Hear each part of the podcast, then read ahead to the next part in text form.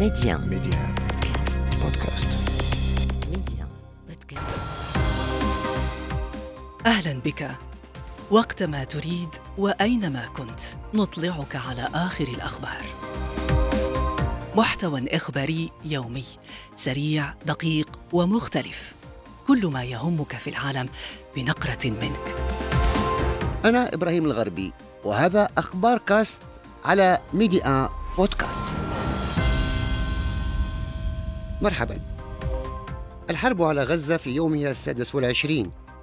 خروج عشرات الأجانب والفلسطينيين المزدوجي الجنسية من غزة عبر معبر رفح الذي فتحته السلطات المصرية استثنائيا لإجلاء عدد من الجرحى لأول مرة منذ بدء الحرب في السابع من أكتوبر الماضي.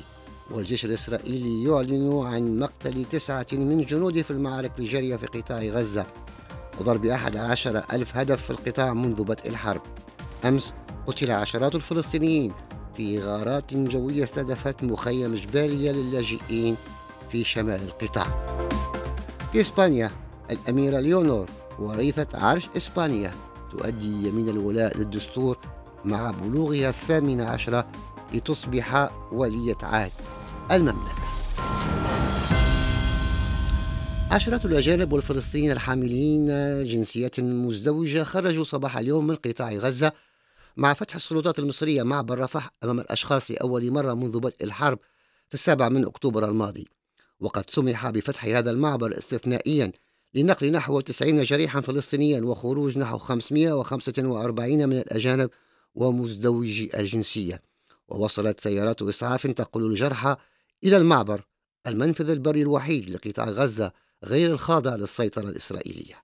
متابعة تعليق أمين المشاقبة المحلل السياسي من عمان. ضروري أن تنصاع إسرائيل للقانون الدولي والقانون الدولي الإنساني والاتفاقيات جنيف في ضرورة فتح المعابر آه، لإسناد الشعب الفلسطيني في قطاع غزة. خروج أول دفعة من آه، مزدوجي الجنسية وبالذات الأمريكان أو الاجانب الذين يحملوا جنسيات آه، مزدوجة من غزة باتجاه معبر رفح باتجاه مصر هو يعني خطوة أولى أو خطوة أولية لبداية يعني فتح المسار الإنساني للخروج والدخول من معبر رفح نلاحظ يعني إنه التشدد الإسرائيلي بخنق قطاع غزة من حيث عدد الشاحنات الداخلة ومراقبة كل ما يدخل إلى قطاع غزة منعهم لشاحنات الوقود من المرور إلى قطاع غزة. كلها يعني سياسة الحصار اللي تقوم به إسرائيل هي كلها لخنق الفلسطينيين وإنهاء المجتمع الحاضن لعمليات المقاومة ضد إسرائيل. وبالتالي أعتقد إنه افتتاح المعبر باتجاهين الآن هو يعني خطوة أولية وهناك ضغوط دولية من الولايات المتحدة وأوروبا والعديد من العالم الذي يفهم طبيعة المشكلة بضرورة فتح المعابر فنلاحظ التزمت والتشدد الإسرائيلي اللي في غير مبرر وفي غير مكانه بالنسبة للمعابر وبالذات دخول المساعدات الإنسانية والطبية إلى قطاع غزة. الجيش الإسرائيلي يعلن اليوم عن مقتل تسعة من جنوده في المعارك الجارية مع حماس في قطاع غزة ما يرفع إلى 326 عدد العسكريين الذين قتلوا منذ بدء الحرب في السابع من أكتوبر الماضي مشيرا إلى أنه قام بقصف أزيد من 11 ألف هدف في القطاع. ورئيس الوزراء بنيامين نتنياهو تعهد في كلمة تلفزيونية بعد ساعات من إعلان الجيش مقتل 11 جنديا في الساعات الأربع والعشرين الأخيرة. تعهد بتحقيق النصر رغم الخسائر في صفوف الجيش مشيرا إلى أن الحرب الجارية صعبة وستكون طويلة. قراءة في الوضع الميداني في غزة مع العميد الركن ناجم لاعب الخبير العسكري من بيروت. حتى اليوم شهدنا إعلان رئيس وزراء إسرائيل المرحلة الثانية يعني أنه دخل بالحرب البرية، هذه الحرب البرية أدخل الجيش الإسرائيلي إلى بعض الأماكن الزراعية شرقي غزة، أدخل قواته وحاول منذ يومين الدخول لقطع طريق صلاح الدين ولكن لم يوفق بالبقاء أكثر من ساعتين. بالأمس هناك معارك كبيرة حاولت التقدم إلى محاور أخرى حي الزيتونه هناك حصل قتال ما بين القوات الإسرائيلية والقوى التي تنتظر هذا الهجوم البري. وبالتالي آه، إسرائيل اعتمدت أن لا يكون لديها مراسلون ترافق هذه الحملة البرية حتى تعتمد التعميه على خسائرها. ولكن يبدو أنها تعرضت لخسائر كبيرة. إسرائيل تتخذ من الأماكن المكشوفة شرق غزة تتخذ أمكنة لتكون رأس جسر وتتقدم بطريقة الكر والفر تتقدم إلى منطقة معينة علها تعثر على أسرى لاستردادهم أو أنفاق لتدميرها، هذه هي السياسة التي تتبعها حاليا.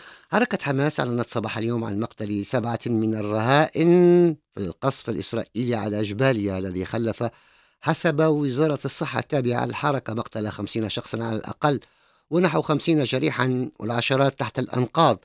في مجزرة استهدفت مجموعة كبيرة من المنازل في هذا المخيم الواقع في شمال القطاع مشيرة إلى أن ما يزيد عن عشرين منزلا تم تدميرها على رؤوس ساكنيها نستمع إلى الدكتور منير البرش مدير عام وزارة الصحة في غزة.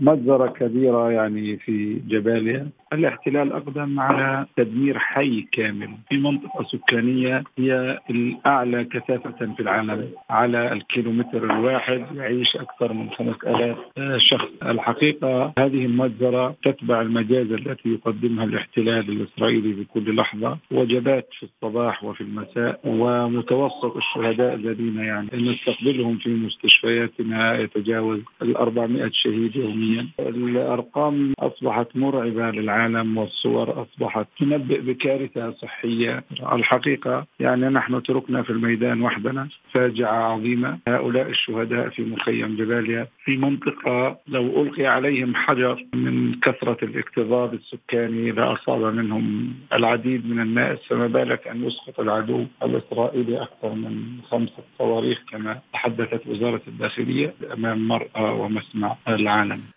في الضفة الغربية المحتلة قتل جيش الاحتلال الإسرائيلي اليوم أربعة فلسطينيين في جنين وطول كرم وشهدت مدينة جنين التي تعتبر أبرز معاقل الفصائل الفلسطينية المسلحة.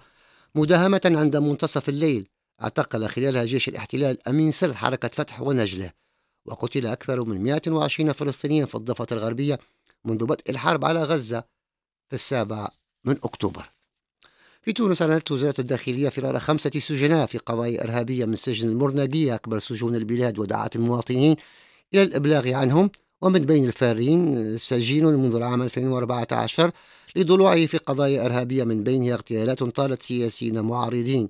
ويعد السجن المدني بالمرناقية من أهم وأكبر السجون في البلاد ويضم أخطر المجرمين الضالعين في قضايا حق عام وإرهاب فضلا عن معتقلين سياسيين معارضين. للرئيس قيس سعيد. إلى إسبانيا الآن حيث أدت الأميرة ليونور أمس مع بلوغها الثامن عشر يمين الولاء للدستور وتصبح ولية عهد المملكة الإسبانية. وأدت الأميرة اليمين خلال جلسة مشتركة لغرفتي البرلمان المنعقدين في جلسة استثنائية على نفس نسخة الدستور التي كان والدها الملك فيليب السادس أدى اليمين عليها قبل 37 عاما وبث هذا الحفل بشكل مباشر على شاشات عملاقة في العاصمة مدريد وقرعت أجراس الكنائس. من مدريد هذا تقرير مراسلنا محمد المدن. الأميرة ليونور ابنة الملك فيليب السادس عاهل المملكة الإسبانية أصبحت الآن وريثة العرش رسميا. في عيد ميلادها الثامن عشر أدت الابنة الكبرى اليمين الدستوري رسميا أمام البرلمان الثلاثاء. أقسم أن أؤدي واجباتي بأمانة وأن أحافظ على الدستور والقوانين وأضمن احترامها وأن أحترم حقوق المواطنين ومناطق الحكم الذاتي وأن أكون مخلصة للملك. واحتفلت رئيسة مجلس النواب فرانسينا أرمينغول بامتثال الأميرة ليونور للدستور ووصفتها في خطابها الرسمي بالمناسبة بأنه عمل تاريخي يظهر التزام ولية العهد تجاه مواطنين. وأشادت أرمينغول بشخصية الأميرة ليونور باعتبارها وريثة العرش وأضافت قائلة الأميرة ليونور جديرة بتمثيل هذا البلد الحديث المنفتح على العالم شابة قريبة من مشاعر الأغلبية في جيل داخلها شباب يدرك أن بلدنا المزدهر والحديث يواجه تحديات مهمة في المستقبل. التحديات جماعية ويجب أن تكون حاضرة في كل خطوة نتخذها كمجتمع. وأدت ليونور اليمين لتصير أول وريثة عرش ويتم ذلك في ظل ظروف سياسية مختلفة تماما عن تلك التي أحاطت بقسم والدها وريثا للعرش في 30 من يناير. 86 900 وألف محمد المدن ميديا مدريد. ونشرة أخبار كاست. انتهت. أخبار كاست اختيارك. اختر أن تشترك معنا.